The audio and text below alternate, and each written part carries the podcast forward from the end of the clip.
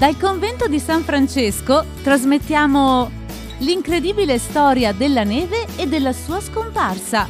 Incontro con Alberto Grandi. Presenta Michela Fregona. Inizio del commercio della neve. Eh, l'idea è quella di andare a prendere la neve in montagna e portarla nelle, nelle grandi città che la civiltà sumerica ha progressivamente costruito e fondato eh, nelle, in quella regione. Eh, questa, questo prodotto, la neve, ha molto a che fare con la, la sfera del lusso, cioè era un consumo di lusso eh, poter avere appunto accesso a questo prodotto e poter utilizzare la neve per raffreddare le bevande d'estate fondamentalmente. E e poi anche sui cibi, ma questo poi ci porterebbe un, un po' lontano per il momento, magari poi ci torniamo. Eh, il, ma la cosa curiosa, cioè, interessante è che il, il, mercato del lusso, cioè appunto legato a un benessere che solo pochi potevano permettersi, perché capite che organizzare questo tipo di, di trasporto che poneva problemi logistici molto complessi, era ovviamente costoso e quindi solo chi poteva permetterselo aveva accesso a questo prodotto, però contestualmente inizia invece l'altra grande storia di, di, questa, di questa epopea che io racconto, cioè il consumo legato alle, alla necessità di conservare i cibi. Cioè la neve è inizialmente un prodotto di lusso, ma contestualmente diventa progressivamente un bene quasi di prima necessità perché diventa uno strumento di conservazione di beni deperibili, mediamente beni alimentari, eh, di fondamentale importanza e anche molto efficiente, che ha alcuni vantaggi rispetto agli altri sistemi, ovviamente ha lo svantaggio enorme di essere molto costoso e questo è il tema eh, che in qualche modo ne ha limitato l'uso per moltissimo tempo. Però appunto eh, diciamo che eh, grazie ai Sumeri è iniziata questa storia Ovviamente io non parlo di quello che succede nell'estremo oriente perché molti segnali ci dicono, ad esempio in Corea e in, Cia, in Cina, eh, che questa, contestualmente qualcosa di simile succede anche da quelle parti. So, come al solito, do, dovete dirmi voi se io rispondo alle domande, sì, perché sì, io so sì, fare le domande e non so dare le risposte. No, no, adesso io mi, mi attacco okay, subito okay. a quello che eh, hai appena detto. Allora, i Sumeri, tra le altre cose, inventano anche la birra e il no, vino, certo. cosa che piace sempre molto quando si racconta a scuola. No? Acquistano subito punti, giustamente, ma eh, allora però eh, ci sono anche, come dire, eh, delle cose che servono per la birra e il vino, non per la birra, a dire la verità, ma per il vino. La glassette, per esempio, che noi pensiamo così moderna, Invece un'invenzione romana? Eh, assolutamente sì, la, la, l'idea di eh, raffreddare il vino e allungare il vino con, con, la neve e con il ghiaccio è un'idea molto antica eh, che i romani praticavano. Questo lo, lo dico sempre perché eh, noi abbiamo un'idea della gastronomia romana mediamente distorta. Il, il vino romano, posso usare un termine tecnico, era una schifezza era una cosa, lo dico sempre, che, che, assomigliava più al fango che al vino, ma anche come consistenza, come, come eh, caratteristiche fisiche proprio, e quindi andava sempre allungato, lo si allungava mediamente con l'acqua e, e chi se lo poteva permettere ancora una volta usava la neve per allungare, allungare il vino e raffreddarlo ovviamente d'estate. E tenete conto che tra le cose che venivano usate per allungare il vino c'era l'acqua di mare, e questo ci dà l'idea di, di, di, che, che, insomma, di, che, sapore poteva avere quel vino. Cioè, io non oso immaginare cosa potesse essere un vino allungato con l'acqua di mare. So, solo il pensiero mi crea dei problemi, quindi, però i romani lo facevano e questo dà appunto insomma, un po' la, l'idea di, che tipo di, bevanda utilizzassero. Sul, sul, devo rispondere anche sulla birra? No, per, perché sulla birra invece le cose sono diverse. Eh, la, la birra, anzi addirittura per molto tempo, fi, fino all'Ottocento inoltrato, direi fino, fino agli ultimi decenni dell'Ottocento, teme il freddo. Cioè, per noi oggi la birra è per antonomasia, ancora più del vino, il, il, la bevanda che si beve fredda. Eh, e, mentre invece per buona parte della sua storia la, bevanda, la, la birra è una bevanda che si beve fresca, temperatura da cantina, ma che nella sua fase di produzione teme il freddo quasi come il fuoco, eh, nel senso che il processo di fermentazione della birra più diffusa era un processo che aveva bisogno di temperature medio-alte, diciamo tra i 15 e i 25 gradi, eh, e quindi non poteva essere assolutamente eh, prodotta nelle, nelle, stagioni fredde, durante il freddo.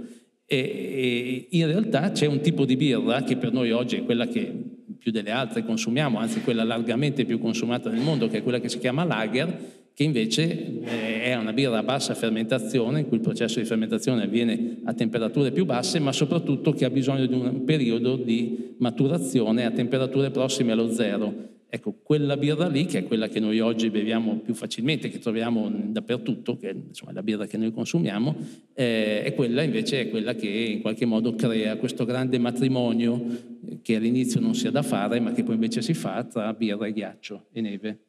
Mentre invece quando parliamo di storia delle civiltà abbiamo sempre in genere eh, dei momenti in cui ci rendiamo conto che la civiltà perde la memoria. Mm-hmm. Anche nella storia della neve come mercato, come uso, a un certo punto la civiltà perde la memoria. Possiamo dire che è colpa del cristianesimo. Questo no, non ci avevo pensato a, questa, a, questo collegamento. Allora, la, la memoria del, del commercio, allora, abbiamo detto i Sumeri, in Mesopotamia c'è lo sviluppo di questo, di questo, commercio, poi questa cosa si espande in tutto il Mediterraneo, i romani che dominano il Mediterraneo sostanzialmente lo, lo, lo, dire, organizzano questo, questo commercio il commercio della neve poi incrocia anche un'altra grande conquista o caratteristica della cultura romana che è quella delle terme. Sapete che nelle terme c'è il calidarium, il tepidarium e il frigidarium. Il frigidarium, che è quello con la, la vasca con l'acqua fredda, molto spesso la si otteneva appunto uh, utilizzando la neve. Quindi i romani organizzano per buona parte della loro storia un, il commercio della neve e le reti logistiche che permettevano questa, questo trasporto. Eh, caduto l'impero romano, in, eh, sì, in, poi i cristiani c'entrano, perché è vero che la caduta dell'impero romano d'Occidente è successiva all'avvento del cristianesimo, insomma, Costantesso non voglio stare qui a raccontare la storia romana, che insomma non, non, è interessante, cioè non è interessante oggi, e, ehm, però la, eh, il cristianesimo in Occidente, nell'Europa occidentale, si, sicuramente incide sui consumi eh, ci sono fattori di carattere economico, fondamentalmente infrastrutturale, ma anche di carattere culturale.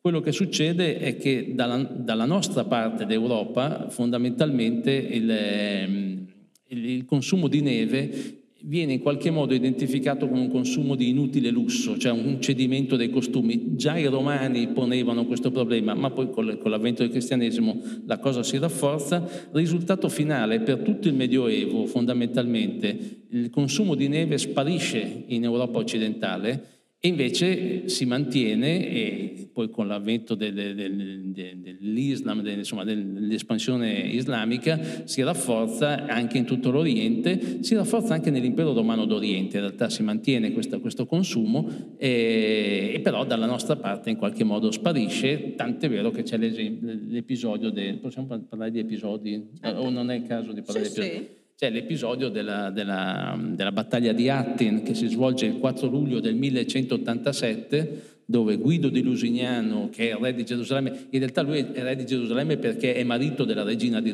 Gerusalemme, lui è un nobile francese e anche abbastanza squattrinato, insomma non è, non è uno importante, e comunque si trova a comandare le truppe cristiane, su, fa questa battaglia che si svolge il 4 luglio sul lago di Tiberiade eh, contro il Saladino, il feroce Saladino ovviamente, eh, la, la, perde male, la perde proprio, proprio, male, è un disastro, ma è un, è un, disastro perché il Saladino, oltre che essere feroce, è anche un grande tattico e riesce a isolare i, i soldati e l'esercito cristiano dalle fonti d'acqua. Quindi questi per due giorni combattono, ma al 4 luglio sul lago di Tiberiade potete immaginare che temperatura ci fosse e questi non hanno niente da bere.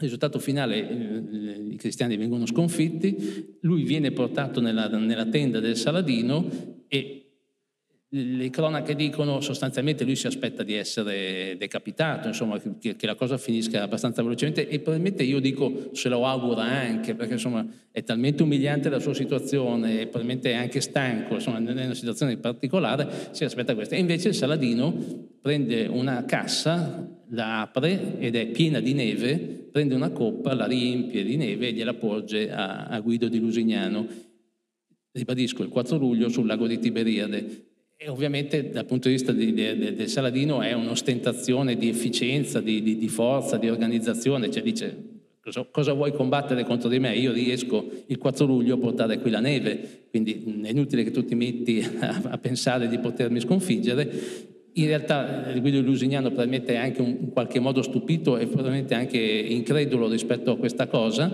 e, però la, la, l'accetta molto volentieri perché ovviamente ha molta sete e quindi questa cosa gli, gli, fa molto piacere. Peraltro c'è l'episodio che lui poi porge questa, questa coppa di neve al suo attendente e a quel punto eh, il Saladino decapita il suo attendente perché gli dice io da re l'ho data a un re, tu non puoi darla al primo che passa.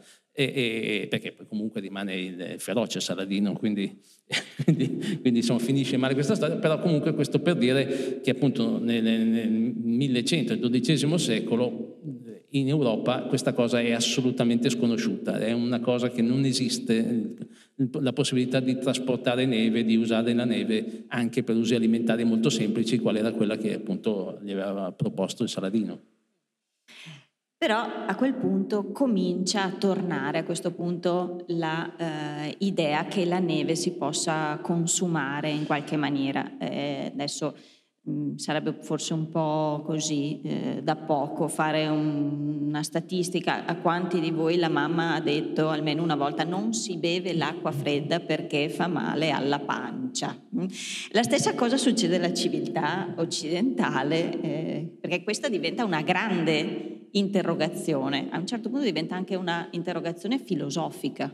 Sì, è la, allora alla base di, di, di, questa convinzione e di questa, diciamo, di, questa prassi eh, ci sono le teorie prima di Ippocrate e poi di Galeno eh, i quali descrivono il processo digestivo sostanzialmente come un, una nuova cottura, cioè quindi il, lo stomaco umano e di tutti gli esseri viventi era eh, sostanzialmente un forno che sottoponeva il cibo a una seconda cottura. Eh, di conseguenza, ovviamente, abbassare la temperatura di questo forno durante il processo digestivo era una cosa che generalmente avrebbe fatto male. Queste, le teorie galeniche sopravvivono a se stesse, nonostante il fatto che tutte le, le, le autopsie, tutte le, le, prove cliniche le smentissero, ma comunque sopravvivono fino alla soglia della modernità, fino alla rivoluzione francese e in alcuni casi anche oltre, e, e, mm, e quindi comunque que, questa è la teoria prevalente. In questo contesto i medici per tutto il Medioevo, cioè quando appunto dopo le crociate torna anche in Occidente l'uso della neve come cibo, come eh, conservante relativamente, ma soprattutto come consumo di lusso, ecco, per tutto il Medioevo, per tutta l'età moderna e il Rinascimento, sostanzialmente i medici dicono fa malissimo eh, consumare cibi e bevande fredde. Eh, in realtà poi le cose un po' cambiano, ma eh, tra, le, tra, i sintomi, tra le conseguenze negative dovute al, al consumo di bevande e di cibi freddi, vengono elencati dei, dei sintomi assolutamente improponibili. In, in, realtà inizialmente si fa riferimento a una cosa abbastanza anche corretta, che la, la diceva Ippocrate, che bere cibi freddi e bere bevande fredde fa male ai denti. Ippocrate cioè era uno di quelli che ci aveva preso, insomma, che la, la, la diceva giusta. E, dopodiché ci siamo fatti prendere la mano, un diciamo, allargati, ci siamo sì. un po' allargati. Allora, uno dei sintomi è quello di portare alla follia eh, mangiare cibi freddi, bere bevande fredde provoca la, fo- la follia perché c'è una postema che dal, dallo stomaco arriva al cervello, il cervello che si aspetta di ricevere eh, umori caldi, invece in questo caso riceverebbe un umore freddo e quindi scoppia tutto e, e, e si diventa pazzi fondamentalmente. Questo è uno degli effetti che vengono riconosciuti al consumare cibi freddi e bevande fredde. Ma la cosa più curiosa è quella del fare, del, di quello che succede alle donne gravide. Se una donna incinta eh, consuma e beve una bevanda fredda, fatalmente genererà una figlia femmina. che viene visto come un effetto negativissimo, è un sintomo molto negativo che appunto per tutto il Rinascimento viene riconosciuto questo, questo effetto negativo del, del bere bevande fredde. E poi nel corso del Seicento in realtà le cose cambiano perché ad esempio cominciano ad esserci alcune aperture, una di queste ad esempio è quella di dire chi ha compiti di governo, chi fa lavori di intelletto può bere bevande fredde. Eh, chi fa invece lavori di fatica è meglio che si astenga, ma questo è il classismo applicato al freddo. Ovviamente erano solo quelli che facevano lavori di intelletto, ovviamente, che potevano permetterselo, gli altri non se lo potevano permettere e comunque il risultato finale, diciamo che i ricchi possono bere freddo e, e i poveri no, è meglio che non lo facciano perché per il loro bene, come sempre i medici sono sempre molto eh, come dire, attenti all'interesse dei poveri. E restando in tema femminile, eh, Nancy Johnson, mm. eh, perché si deve a una donna un'invenzione fondamentale nel consumo. Sì, eh, che, che, allora, no, non, non, non, posso essere noioso, cioè sì, però per poco tempo. No, no, no, no, no, ma eh, allora perché ci sarà... Chi è Nancy Johnson? Nancy Johnson è sostanzialmente quella che inventa la macchina per fare il gelato eh, che in realtà esisteva già, perché esiste, lei semplicemente fa delle innovazioni incrementali, ci, ci, mette una manovella che rende più facile la produzione del gelato. Prima il gelato lo si faceva, meglio il sorbetto, e poi il gelato lo si faceva, ma con strumenti di non facile utilizzo per, diciamo, per le persone non, non particolarmente eh, eh, dire, esperte in questa, in questa, attività. Lei invece sostanzialmente applica una manovella a, un, un, a una bacinella dentro la quale si, ci sono i, gli ingredienti per fare il gelato, c'è un intercapedine dove si mette diciamo, la, adesso qua devo usare un termine, la, la miscela eutettica, che è quella che, per cui in pratica la temperatura che trasmette è inferiore rispetto alla sua temperatura. Sostanzialmente ghiaccio e sale, adesso non voglio fare quello che sa le cose, anche perché non le so, quindi non sono un fisico, non sono un chimico, eh, però questo è un po' il principio, in questa intercapedine appunto si mette il ghiaccio e il sale, cosa che si è sempre fatta fino, fino, a pochi decenni fa e appunto con questa manovella si riesce a mescolare e fare in modo che le, appunto, gli ingredienti si mescolino e non si attacchino alle pareti delle, della bacinella stessa e quindi si fa il gelato, si fa il sorbetto e poi il gelato. E la sua innovazione è un'innovazione di fondamentale importanza alla quale poi verrà applicata la, la, l'energia elettrica, quindi insomma dopo poi diventeranno le gelatiere che non so se tutti, ma insomma comunque tanti hanno in casa per poi appunto tutta la gelateria artigianale e, e, e quindi è un, una grande innovazione, ma siamo nell'Ottocento e siamo negli Stati Uniti. Eh, e questo ci aprirebbe tutto un altro scenario. Dopo. Dopo, dopo, ci andiamo dopo. sull'altro scenario, eh, però insomma questo, questo è, un, è, un, tema importante perché apre tutta un'altra vicenda perché l'origine del, del sorbetto e del gelato in realtà è abbastanza contestata. Adesso non vorrei fare un'altra questione linguistica, però il sharbit è una parola araba, posso dirlo questo? Sì, sì, me, sì. me lo confermi? Beh, è un po' di storia del, del misterioso ah, sorbetto, sì, si, è, si è molto interessante eh, sì. questo. Eh, eh, allora, in realtà appunto è, talmente misterioso che non è che ci sia tantissimo da dire, però eh, sostanzialmente appunto l'idea di eh, utilizzare il, il, ghiaccio, la neve e il ghiaccio per trasformare la natura degli ingredienti e quindi di utilizzare il freddo come si utilizzerebbe il fuoco, è, quindi cambiare il, la natura del cibo la consistenza del cibo è effettivamente un tema molto interessante perché eh, l'uso diretto, cioè prendere la neve e metterci il succo di qualche frutto, era abbastanza diffuso, abbastanza banale e abbastanza semplice, insomma, in qualche modo. Invece questa idea per cui attraverso il freddo io cambio la natura di un cibo è, è, è molto più complesso ed è un, un passaggio logico molto molto, eh, insomma, come dire, eh, non naturale, non automatico. Eh, Quest'idea probabilmente arriva in Italia, in, in, Europa occidentale, dalla Sicilia e dagli arabi, appunto la parola sharbit, da cui deriva sorbetto, è una parola araba, eh, e poi con una certa lentezza si diffonde per tutta la penisola, risale la penisola come gli americani del 43, eh, risale la penisola e, e diventa soprattutto a Napoli un prodotto tipico, una, un, un, elemento caratteristico nei consumi alimentari di questa città. Tant'è vero che nel corso del Seicento ancora ci sono molti osservatori stranieri che notano questa diffusione dei sorbetti a, a Napoli, eh, le chiamano sorbette al femminile, e, e, ad esempio una cosa che colpisce un, un osservatore francese dice i napoletani eh, vanno a messa col sorbetto cioè eh, durante la funzione religiosa consumano i sorbetti. Questa è una cosa ovviamente che stupisce molto gli osservatori stranieri, insomma chi, chi, va a Napoli, e, e, dice anche che praticamente tutti i napoletani nascono con l'arte di saper fare sorbetti.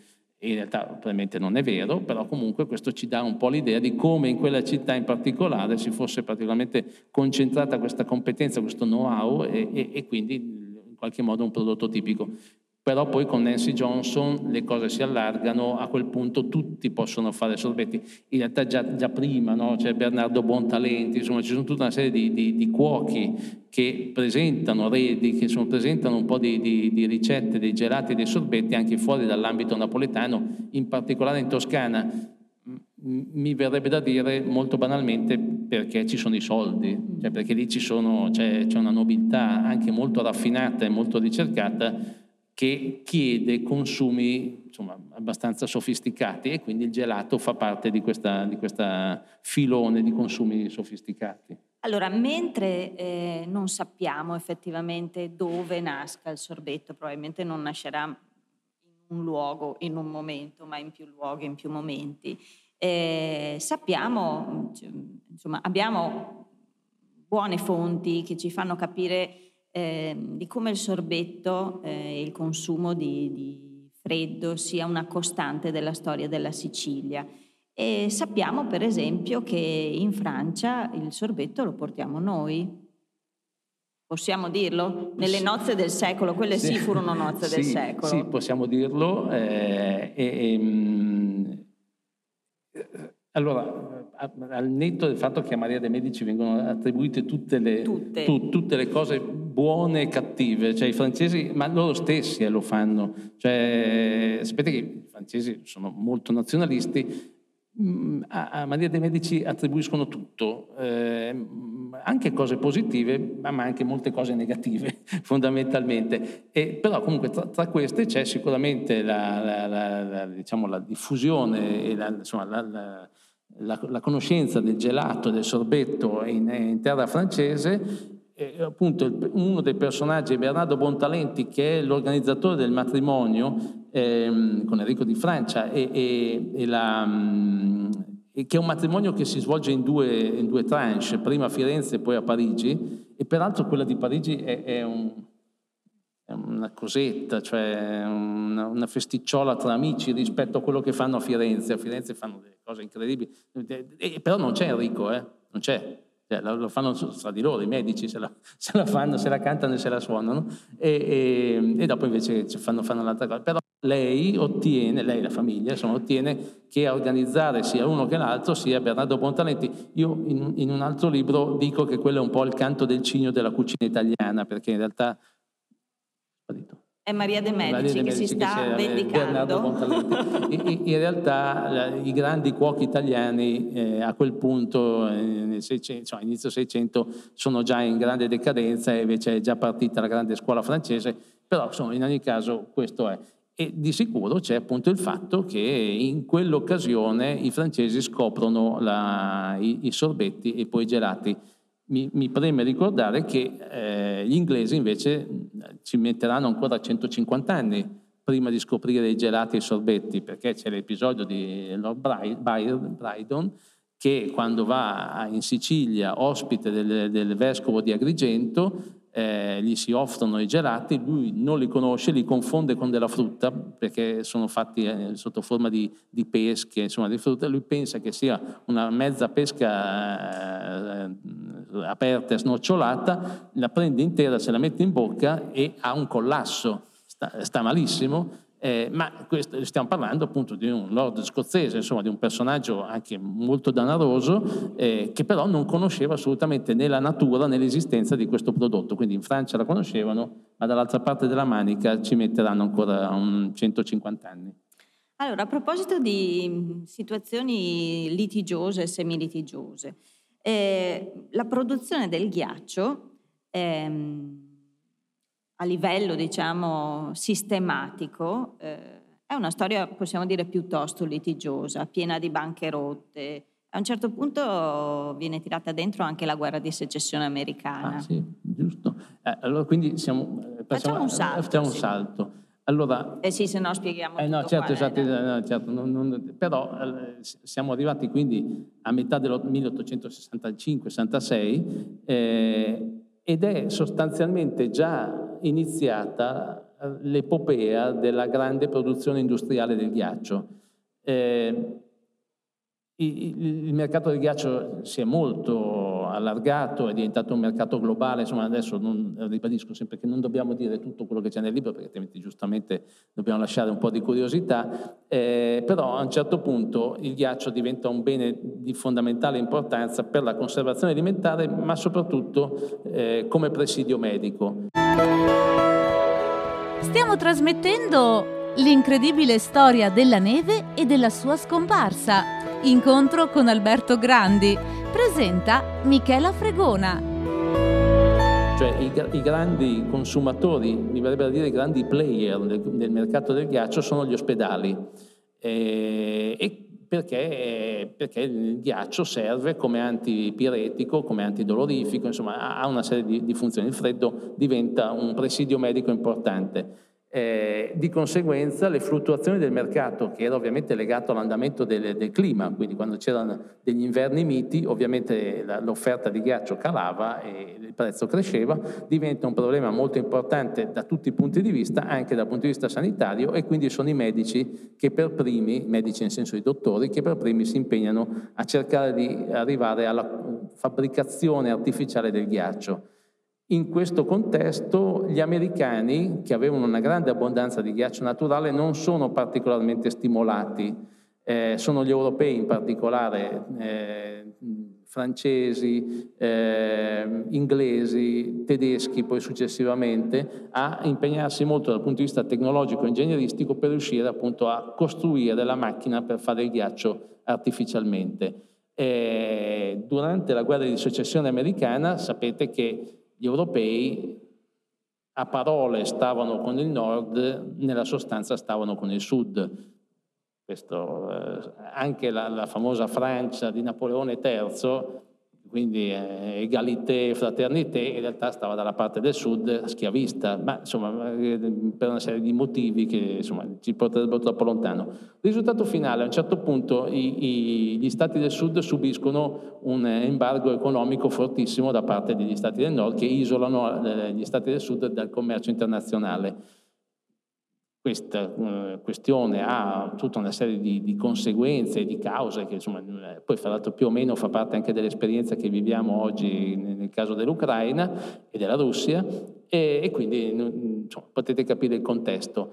In questo contesto a un certo punto problema, uno dei problemi importanti che hanno gli stati del sud, gli stati confederati, è quello di avere il ghiaccio che per loro arrivava tutto da New England, arrivava quindi dagli stati del nord degli Stati Uniti, quindi si trovano senza questo prodotto che è di fondamentale importanza, vi ho detto dal punto di vista sanitario, dal punto di vista della conservazione alimentare e quindi con un percorso strano che coinvolge il Messico che non aderisce alle sanzioni economiche eh, combinate dal nord agli stati del sud, eh, riesce a passare una macchina del ghiaccio francese riesce a passare in Messico ed, ed arrivare nel, nel Texas.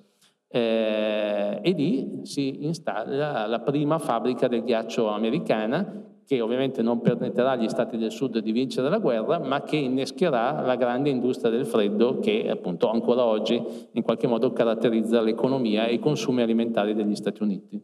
Ho, ho anche qui non so mai se ho risposto. Sì, no, sì, no, sì. Dillo se non rispondo. Ehm, volevo eh, chiederti eh, all'interno di questa storia che eh, è una storia in cui c'entra eh, la necessità, eh, c'entra la tecnologia, eh, c'entra eh, il fattore economico, ehm, c'è anche, tu racconti la storia di due personaggi che ognuno con la sua esperienza, ognuno con la propria esperienza, ehm, eh, ci dimostrano come eh, arrivare in anticipo eh, sulle scoperte, con troppo anticipo sulle scoperte, sia tutt'altro che una benedizione, ma una sciagura, tant'è che entrambi finiscono veramente male. Uno eh, in particolare è John Gorry, l'inventore dell'aria condizionata. Sì, eh, John Gorry è esattamente uno dei, personaggi dei quali facevo riferimento prima. È un medico eh, che è direttore di un piccolo ospedale in Florida, adesso spero, perché tutte le volte ci provo ma non sono sicuro di, di pronunciare giusto il nome del, della località, che dovrebbe essere Apalacicola, o Apalacicola, non so come si pronunci. Ci crediamo sulla Vabbè, fiducia. Esatto, grazie. Eh, e, ehm, e, il quale è, appunto è alle prese col problema della fluttuazione del, dell'offerta, cioè lui è, ha bisogno de, del ghiaccio, del freddo e però eh, in alcuni anni questo prodotto è abbondante, in alcuni anni è scarso e ovviamente i prezzi non sono stabili. E di fronte a questa, questa necessità eh, appunto si mette a, a studiare tecniche, la, la, possibilità di produrre artificialmente il freddo e di conseguenza anche il ghiaccio. Eh, sostanzialmente lui riesce a inventare, in, in, realtà qui dopo ci sono tutte le leggende per cui pare che lui abbia copiato un brevetto inglese di qualche anno prima di un inventore che in realtà poi non realizza mai la sua macchina, però in realtà lui evidentemente riesce invece a realizzarla. Morale, a un certo punto lui si dimette da direttore dell'ospedale e si mette a fare l'imprenditore a New Orleans e, e, fonda la prima eh, fabbrica di ghiaccio e di freddo artificiale. Eh, la sua fabbrica brutti, non, non, c'è domanda fondamentalmente, fa una bruttissima fine, la concorrenza del ghiaccio naturale del New England è ancora molto forte e molto solida e quindi la sua impresa finisce malissimo, eh, lui finisce in un ospizio dei poveri, fa veramente una bruttissima fine, eh, e quindi è, è, un caso di precoce invenzione, eh, però sen, senza successo. Nel suo paese, in Florida, a, a, adesso, nel, due o tre anni fa, gli hanno dedicato il museo appunto come inventore della, dell'aria condizionata, del freddo artificiale, però insomma è una soddisfazione postuma che arriva 170 anni dopo la sua, la sua impresa. Povero Gorri, esatto. non, non, se l'è goduta. E ghiaccio artificiale, eh, freddo artificiale, eh, ghiaccio naturale, diventa questo a un certo punto la polarità della, del confronto, anche a livello eh, medico, non solo economico. Qui c'è eh, una parte eh, del, del, racconto di questo libro, L'incredibile storia della neve e della sua scomparsa, che è una sorta di parabola eh, su cosa succede quando l'economia inquina la scienza, una questione che è, possiamo dire, di cogente attualità. Sì, in effetti eh, come hai detto, io eh, raccolgo materiale su questo argomento da parecchio tempo. Eh, sono diventato anche un po' l'incubo degli amici, parenti, perché li trascino a cercare ghiacciai e neviere, vabbè, ma non voglio annoiarvi su questo. E, e, avevo raccolto questa cosa che adesso vi racconto, questo, questo carteggio, e, però non, ero, non, non, avevo la contezza di quanto sarebbe stato importante. Adesso, con la questione dei vaccini, con, con, quello che è successo negli ultimi due anni, mi sono reso conto che questo era un tema di grandissima attualità. Nella sostanza, cosa succede? Eh, a un certo punto le fabbriche di ghiaccio cominciano a prendere piede, grosso modo negli anni 70-80 dell'Ottocento, poi progressivamente si espandono, ma nel frattempo i produttori di ghiaccio naturale, i raccoglitori e distributori di ghiaccio naturale si erano molto rafforzati, il mercato si era eh, allargato tantissimo, avevano molto investito anche, era diventato un mercato globale, insomma, che aveva anche qualche elemento eroico, non so come definirlo, eh, e di conseguenza la, la, la, l'introduzione di un prodotto nuovo, qual è il ghiaccio artificiale, in un mercato che era già profondamente consolidato di ghiaccio, artific- ghiaccio naturale, di, diventa un tema dal punto di vista economico estremamente, estremamente conflittuale. Eh, in questo conflitto il tema come dire, più, più, più rilevante è fa bene o fa male, è più puro o meno puro il ghiaccio naturale rispetto al ghiaccio artificiale. Si può usare per fini alimentari quello naturale e quello artificiale? Quali sono le discriminanti tra l'uno e l'altro? Perché un tema è ovviamente il prezzo, ma poi c'è anche una questione di qualità intrinseca del prodotto.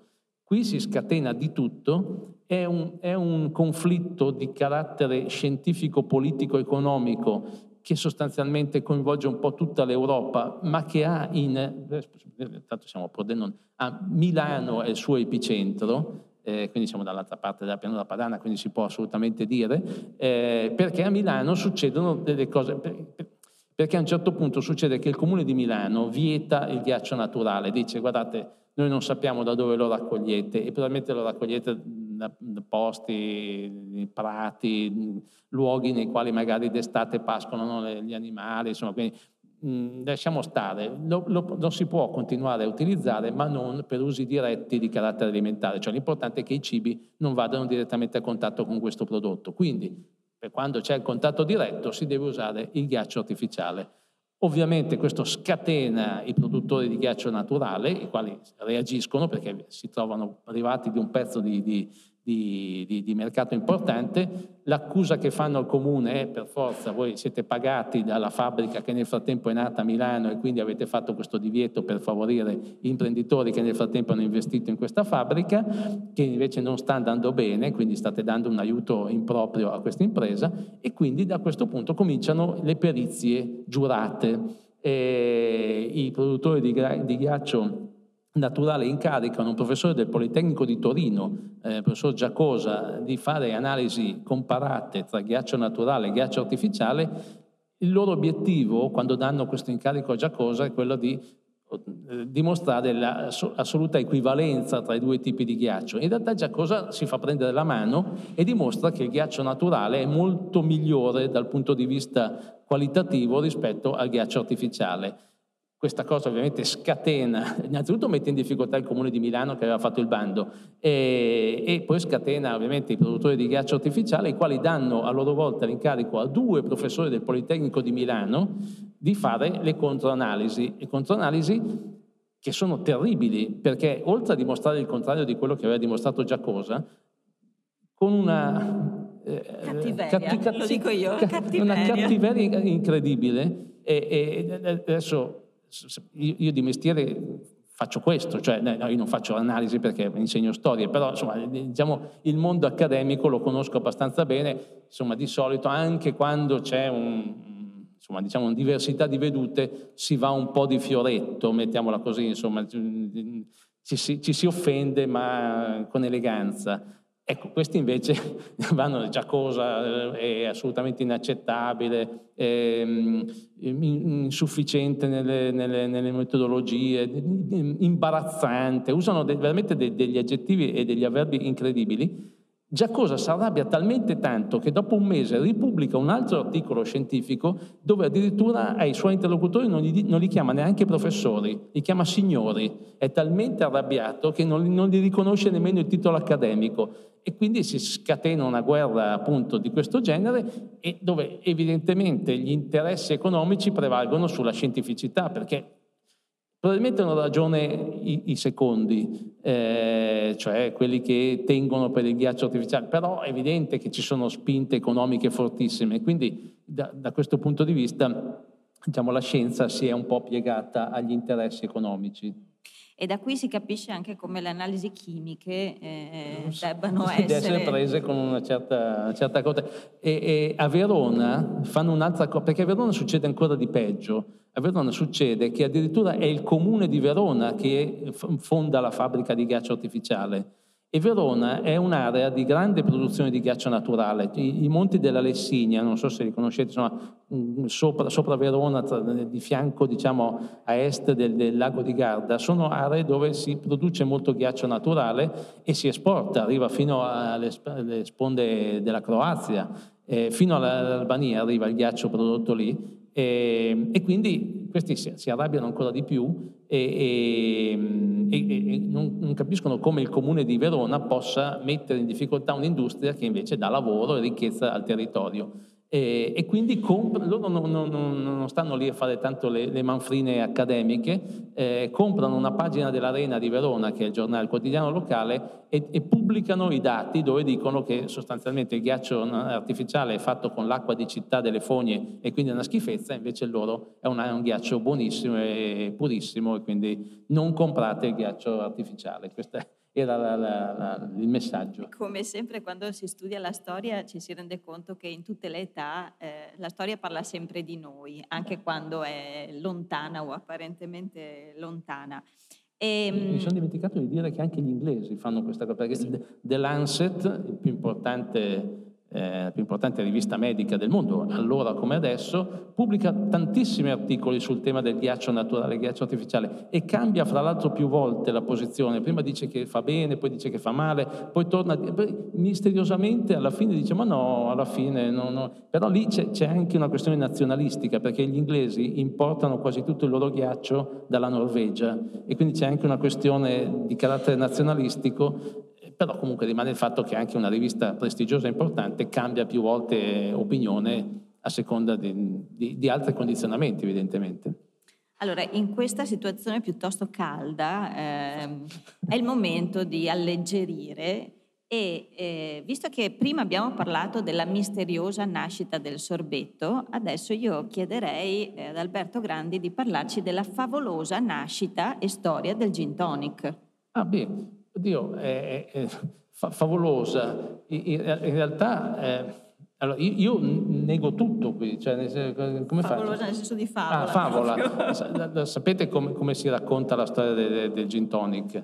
Nel gin tonic si racconta che eh, gli indiani, gli inglesi in India eh, per combattere la malaria utilizzassero appunto l'acqua tonica eh, con il gin e con il ghiaccio ovviamente, avessero inventato questo cocktail eh, che serviva ovviamente a dissetare ma soprattutto a eh, dare il giusto apporto di chinino per appunto eh, contrastare la diffusione della malaria. Mm, mm, eh, siccome io, eh, non so se voi lo sapete, io nella mia, vita, nella mia altra vita eh, smonto tutte le storie dei cibi, dei, dei piatti, insomma faccio, faccio, questa cosa qui.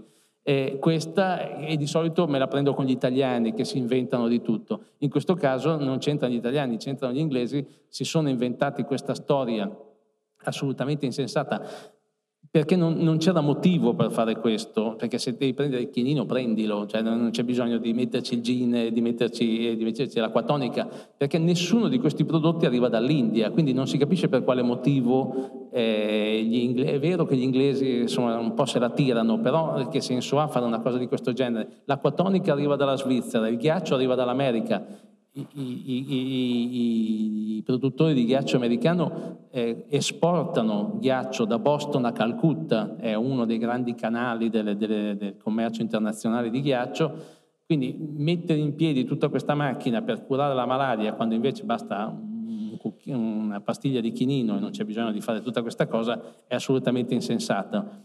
Io finisco dicendo magari qualche mh, ufficiale dell'esercito inglese poteva anche farlo mm, appunto perché così eh, consumava un prodotto diciamo gradevole.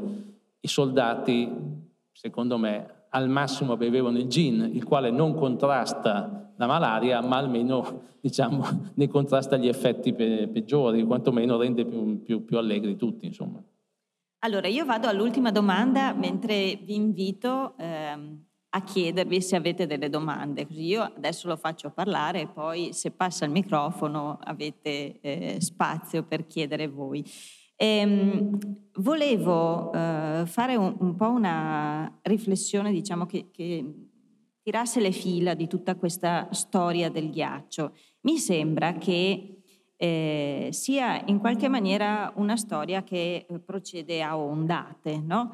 Eh, all'inizio la prima ondata è eh, consumo del freddo uguale lusso, consumo di lusso, poi abbiamo una seconda ondata nella quale il consumo eh, di ghiaccio diventa un bene di necessità eh, collettiva primaria legato alla salute, quindi in qualche maniera si espande.